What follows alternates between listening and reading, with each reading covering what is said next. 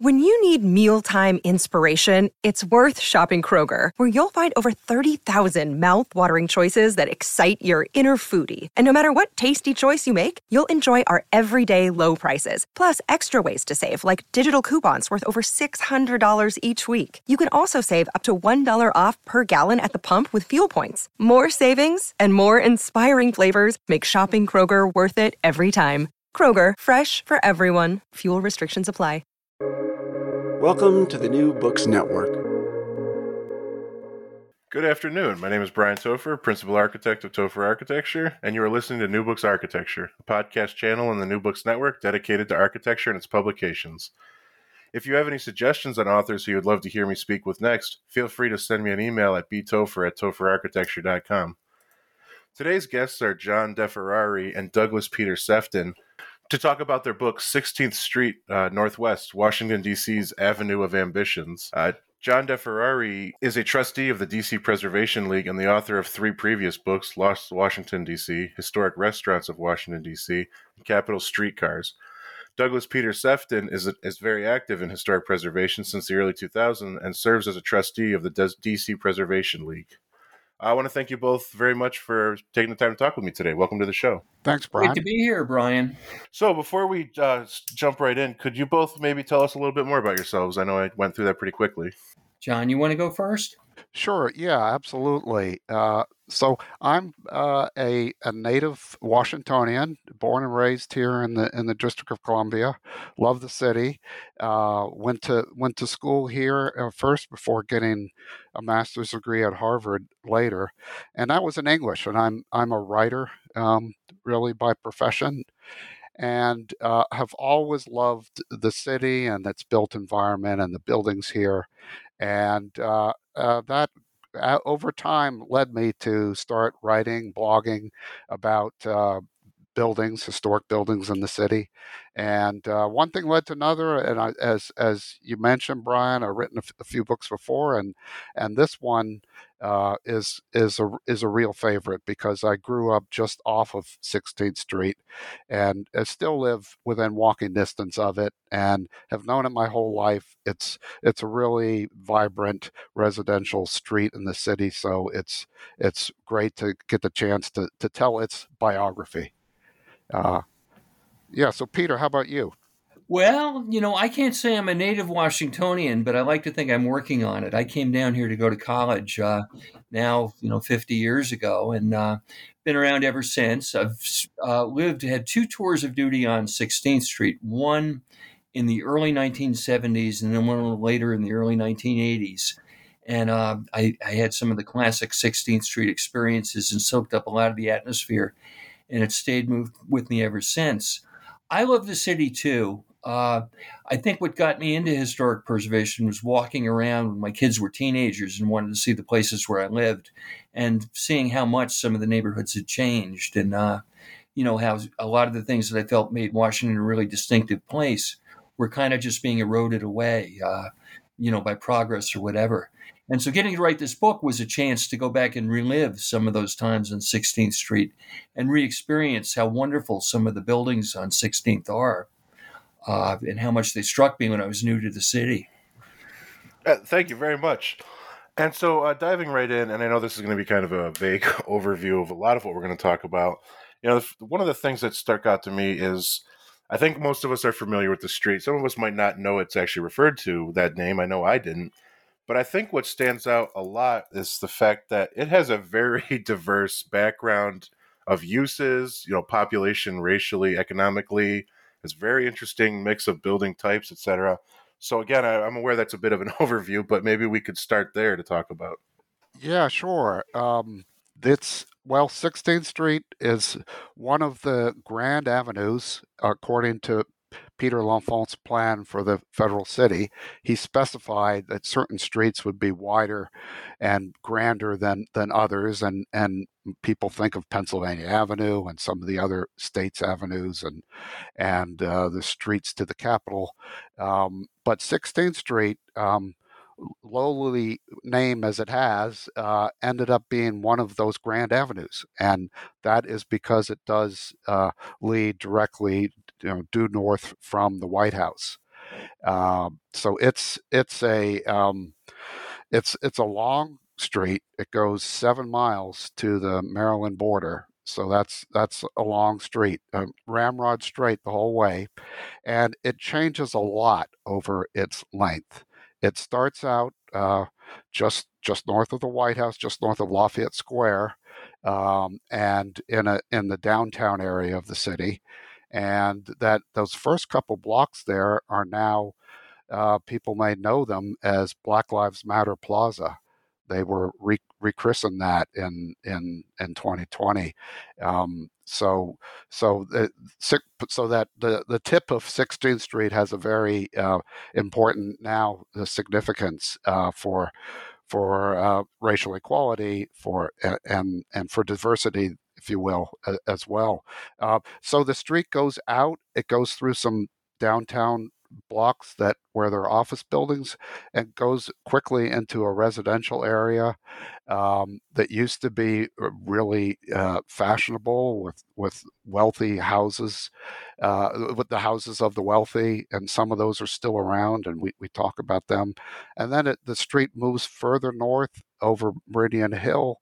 Um, past some embassies that were built and into an area where there are lots of apartment buildings for for uh, people of all types. There's a large, vibrant uh, Latino community o- along 16th Street, the upper part of 16th Street, uh, and, and, and so it's important that way. And then you keep going further up towards Maryland, and you get to the the area that that used to be called the Gold Coast, and that was the area where uh, African Americans. Uh, well-to-do African Americans were were moving in and, and building houses and moving into existing houses that that uh, are, are, very distinguished uh, in during the the 20th century.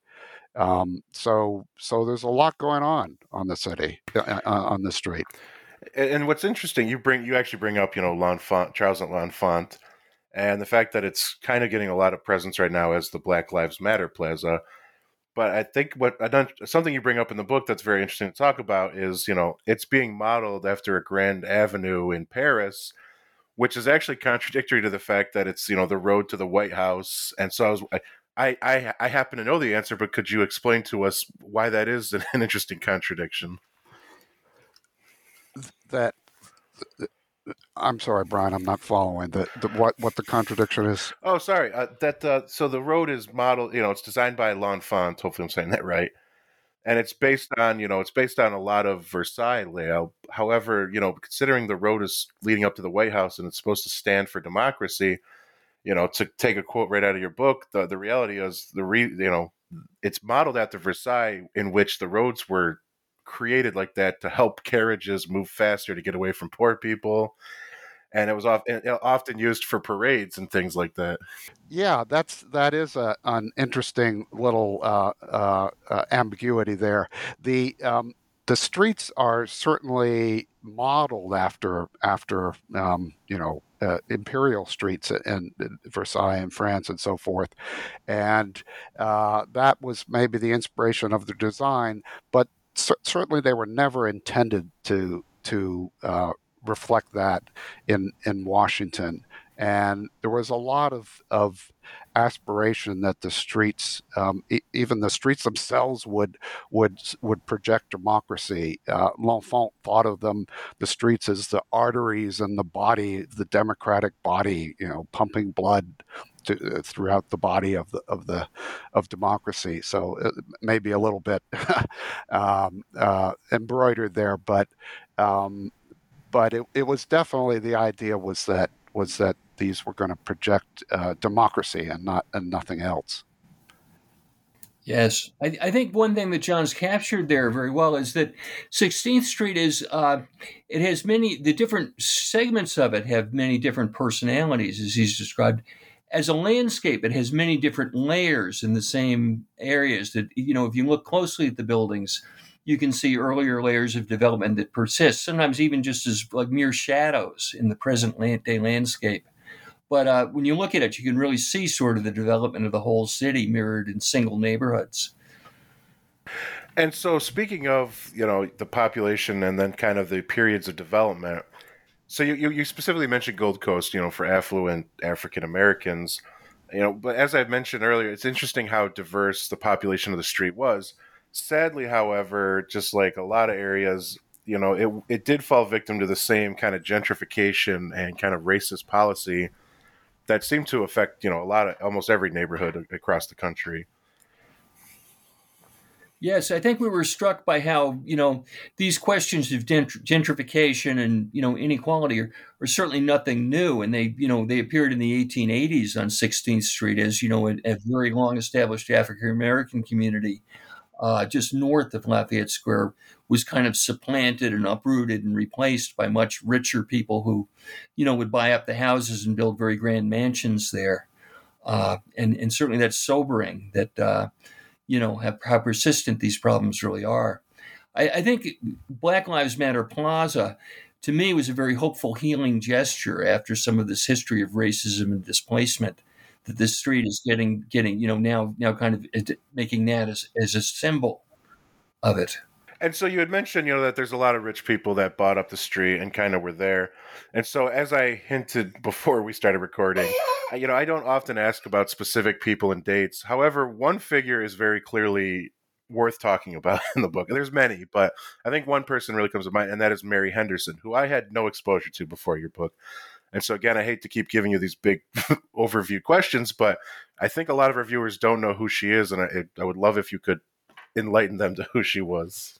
Peter, you want to jump in on that one? Uh, yeah, well, we can collaborate on it. Uh, she's such a, a, you know, she contains such multitudes that it's very hard for us to, you know, one person to really sum her up. But Mary Henderson was actually, she was from upstate New York and she came here during the Civil War and uh, married a, a, senator who was from Kentucky, who was much her uh, senior, or sorry, from Missouri, John Henderson, who's much her senior. And uh, they eventually uh, moved back out to St. Louis. And then in the late 1880s, I think largely because he had some greater political aspirations, moved back to the city and became a big force in the settlement of 16th Street above what was then the city line, where Washington, D.C., the city met, uh, you know, the county of Washington that was unincorporated.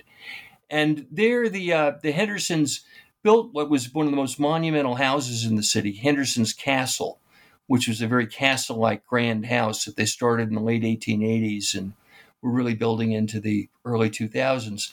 And Mary became a kind of civic leader. And uh, in many things, she was an early vegetarian and proponent of vegetarian eating as a way of uh, conquering disease. And uh, eventually, uh, she and her husband, there was a famous incident where they became uh, involved in a movement that was anti alcohol and they poured their uh, wine cellar out into the gutter and 16th Street ran with wine for several blocks, uh, which people came to lap up, supposedly to silk their handkerchiefs and lap up some of this, you know, splendid vintage that was just being poured out. But her biggest thing, and I think John, you're probably best, you know, equipped to describe this, is that she had visions of making 16th Street into a very ceremonial, monumental kind of boulevard, uh, which she ultimately wanted to call Avenue of the Presidents and to build uh, mansions and kind of Beaux Arts, magnificent buildings along it. Uh, and John, maybe you could describe that in a little more detail so yes, Mary Henderson, she was she was quite a character. She was sh- she was sure of what she wanted for 16th Street and the city, and she was determined to get it. Um, and she uh, was well connected, obviously, through her uh, not just wealthy, but through her senator uh, uh, husband. Uh, she was well connected on the Hill, and so she often tried to pull strings, sometimes successfully and sometimes not. And uh, yeah, 16th Street, their their adopted home street. Uh, she wanted to turn into a very ceremonial street heading north from the White House. She really saw it as being as as important as Pennsylvania Avenue or even the mall in terms of the city. And not not everyone agree with her. Um, and the McMillan Commission, which designed a lot of the of the city's monumental spaces in the early 20th century, did not agree with her and wanted to keep things on the mall. But in okay, along the process, she uh, had a lot of ideas. One was to move the White House up to uh, a spot on Meridian Hill um, this, this hill perched over overlooking the center of the city, and she had a commission to design for this massive uh, palace, really, that sprawled over over the whole street. She even had the street drilled underneath as a tunnel to get to get underneath this this massive thing. Uh, well, it was too much, and and I think it was ridiculed a bit by by people as being pretentious. Uh, so that didn't happen. She also wanted to move uh, the Lincoln Memorial up there, or, or I'm sorry, the, the, Lincoln Memorial hadn't been built yet, and she wanted it to be built there. And she commissioned a design for it on on top of Meridian Hill, a very uh, uh imposing, you know, Greek revival uh, monument um, that uh, would have been very impressive. But again, they that that got nixed because the the Commission of Fine Arts wanted to keep those monuments down on the mall. Um, and then, as as as Peter mentioned, um, just the name 16th Street it sounded too ordinary. You know, this is this is a grand avenue here. Let's call it the Avenue of the Presidents. And she even managed to get one of her friends on the Hill to slip the name change into, into one of the DC appropriations bills in 1917. And for a short time, uh, the street was renamed Avenue of the Presidents. And then, you know, as as quickly as it happened, it it it got undone again. Uh, the next year's appropriations uh, had someone else slipped in something to change it back to 16th Street. So um, that was, uh, I think most people just thought some of this stuff was being too pretentious. They, and so uh, yeah, so so that was a short-lived and avenue of the present. And I thank you so much for elaborating on that. The reason I specifically asked, as an architect, again, I, I when I look into the, the I looked into the street after reading and knew I was going to interview it's interesting that for the longest time there was a very strong oppo- opposition to multifamily buildings. And as an architect that's the first thing i notice when i look at the street now. And so it's an interesting part of the book that at some point when her influence kind of disappears all of a sudden the street becomes flooded with multifamily apartment buildings. Yeah, she fought for quite a while, and she she managed, you know, to defend Meridian Hill from this onslaught of apartment buildings for a few years. Uh, there was one that was built, Meridian Mansions, I believe. She kind of kind of got built very close to the castle, but she, you know, she she felt she had had, I believe, some input in the design of that, and so it was was not quite the crisis it might have been. But yes, there she was was very eventually overrun, kind of by modernity as and you know, at the right as in her elder years, she was losing her influence. Uh, yeah, she, you know, there was there was another very prominent developer, Harry Wardman, uh, an Englishman who was uh, building a lot of apartment buildings, and and the the two of them uh, were kind of at loggerheads, and she was often casting aspersions on on all his development projects and wanting his apartment buildings to not be built. Uh, there was one just below Meridian Hill called the Roosevelt uh, that she successfully prevented them from building some uh, decorative loggias on the on the rooftop. They were going to make rooftop gardens, um, which you know actually might have been quite nice, but uh, but she got a, a, bill passed in Congress to to uh, to cut the height off, and and and so those apartments have a flat roof. And so, you know, it, it, again, we're talking about a lot of what her vision was, but I think there was a lot of people that's that vision. One thing that is, I guess, somewhat depressing, and I'd love to talk about it, unfortunately, is the fact that for such an historic street, and uh, double check my note here. You mentioned that out of all these historic, you know, very grandiose mansions, by the by 1960, there was only three left, and I think it's that then goes on says that within a 10 years, only one would survive. And I guess the question is so is there a reason that this this street lost all of its you know grand historic things? I mean many would argue that we want more multifamily housing but it's interesting to think that something so close to the white house could go through so much upheaval and modern change. Yeah i, I would say more than three grand houses have survived. I'd have to look back I, at that yeah, let me. I think that you were talking there about that stretch below Scott Circle. Yes, where, yes, yep. Yeah. yeah, that's just so there's still houses above that. Yeah, yeah. Scott Circle is maybe I don't know what, maybe not quite a mile north of the White House. So they're a lot above Scott Circle, or, or some still. But you know, the push for you know by by the 1920s, those you know big when people didn't have servants anymore routinely, and you know fashion had moved to other districts.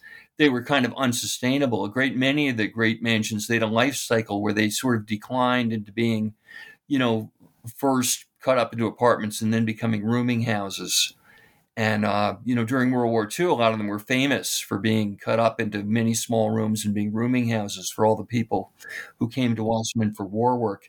And then the next phase of their evolution was often they were torn down to be on the footprint of apartment houses.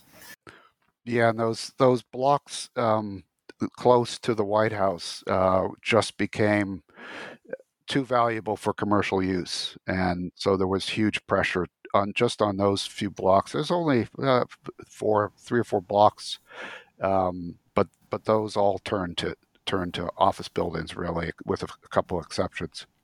Right, and then the Statler Hilton Hotel at 16th and K replaced like about four, probably four or five of the remaining, you know, most magnificent mansions, and then the Hay Adams and Carlton hotels uh, replaced the uh, you know the H. H. Richardson houses that were built for John Hay and uh, uh, you know Henry Adams and Nicholas Anderson.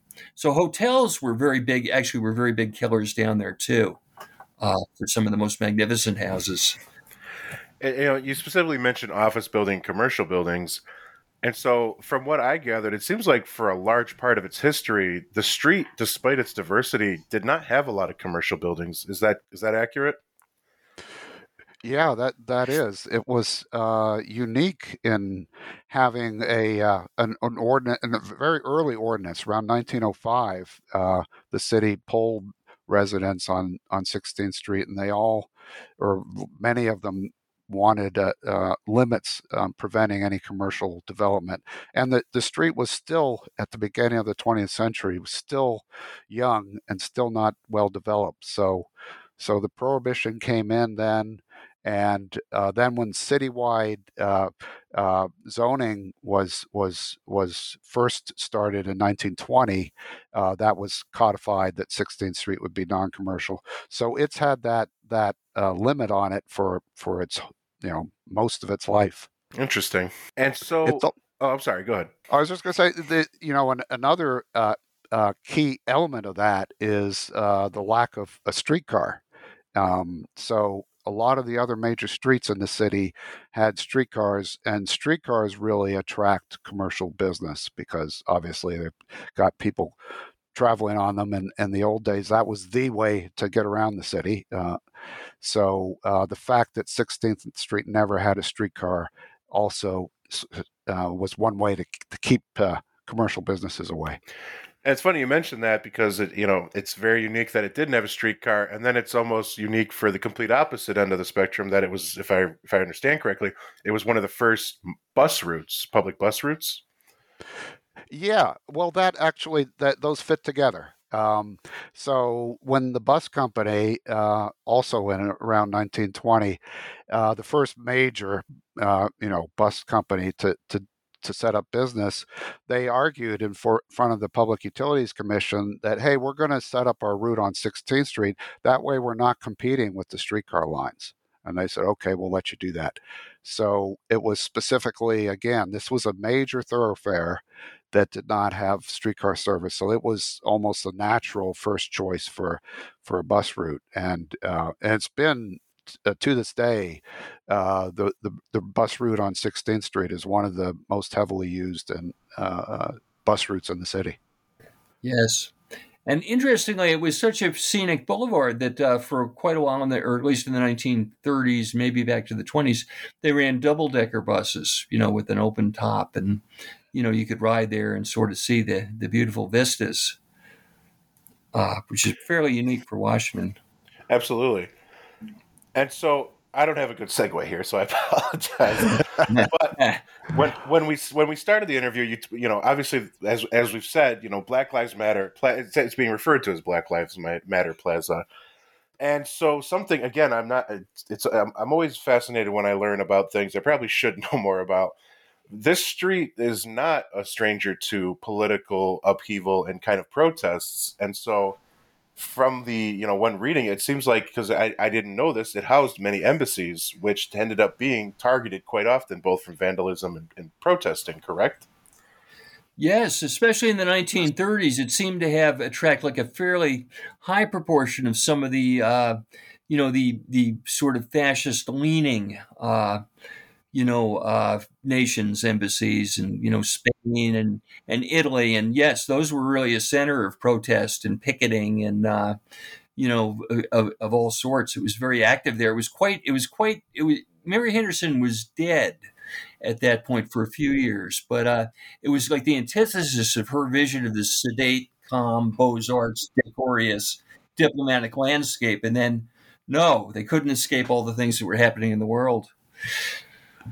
Yeah, and that continued. Of course, there's also the what was the Russian embassy, um, the the Pullman Mansion, and that was a, a, a, scene for protests in the 60s and 70s, um, particularly um, protests by Jewish organizations against the way the Soviets were treating Jews at the time.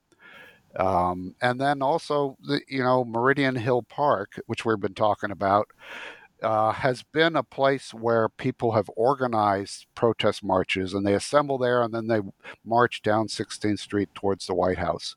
So it's a it's a great route uh, right to the center of power um, along 16th Street. Yeah, it certainly is. And some of the churches on 16th have been very active in social protest movements in the 1960s, particularly, and then later too. Uh, so yeah, it's it's it sort of is a highway to the front door of the White House. And so, of course, I, I know you could both spend hours talking about its very rich, vast history again, which I, I was not aware of, and I, I know I'm only scratching the surface. But one thing I, I'd love to hear your opinions on, especially, you know, of course, you know, it's a lot of old buildings, a lot of history, but I guess the question that comes to my mind as an architect is adaptive reuse of these buildings. You, you, you hinted at a little bit in the epilogue, but I'd be curious to hear your take on, you know, what is happening, what could be happening, and yeah, I, I, think there has been, particularly some of the larger houses, you know, have been adaptively reused. They've gone from being some of them become embassies, you know, or, or diplomatic buildings that used to be just private houses, those sorts of things. Many buildings have become condos that, uh, you know, used to be private houses, and uh, you know, so they're they're you know multifamily at this point. I mean, there is there is that. Uh, angle happening. There's not a lot of open space on 16th for new development, although in the epilogue we do talk about some of the very architecturally uh, ambitious things that have been done uh, along, uh, you know, as, as, infill. And uh, there's the Tapiaries, uh, you know, condominiums, which are very luxurious, which replaced one of the very few commercial buildings north of Scott Circle. Uh, a little one-story restaurant that seemed to be closed more than it was open and uh, that's that's really uh, I think we have a picture in the book of that block of 16, which is every layer from the Victorians to uh, right up to this cutting edge 2000 building uh, that that's really very very historic and you know I, I think a really beautiful building, uh, all sharp angles, glass and steel, and just captures how much architectural diversity there is in a few blocks. Absolutely, and you know when you look at it, it's very clear that the architectural diversity. And so, I guess another question I have for you, because you're much more familiar with it than I am. Like I said, I think I've said this multiple times now. The thing that strikes stands out to me is how diverse the population, the usage, all of how diverse the street really is. And so, the question I have is, you know, having never been there myself, is it still nearly as diverse, both in its use, population, etc., now than it had been in the past? Yeah, that's a that's that's a great um, subject for endless discourse. um, you know, as as diverse as it's been in the past. Well, um, the the diversity has waxed and waned. I would say um, there because there have you know we talked about the gentrification on the downtown stretch that occurred. Um, we talked about Mary Henderson, and she certainly worked to to force out some of the the uh, mostly African American lower income people in that area um, when when she pushed to have Meridian Hill Park built. So um, so there's been a, a, push and pull, and some groups have have uh, you know come and gone, um, and uh, you know now absolutely have have you know we have the same gentrification issues along 16th Street that that exist in in a lot of big cities in their in their central areas, um, and certainly the the property values have gone way up, and it's harder for for you know lower income people to to live on 16th Street than than it was say 20 or 30 years ago. I, th- I think uh, so. You know that's that's certainly there, um, but but in the meantime, through all this history, there has been a lot of diversity, and there are a lot of people that are now established and have roots.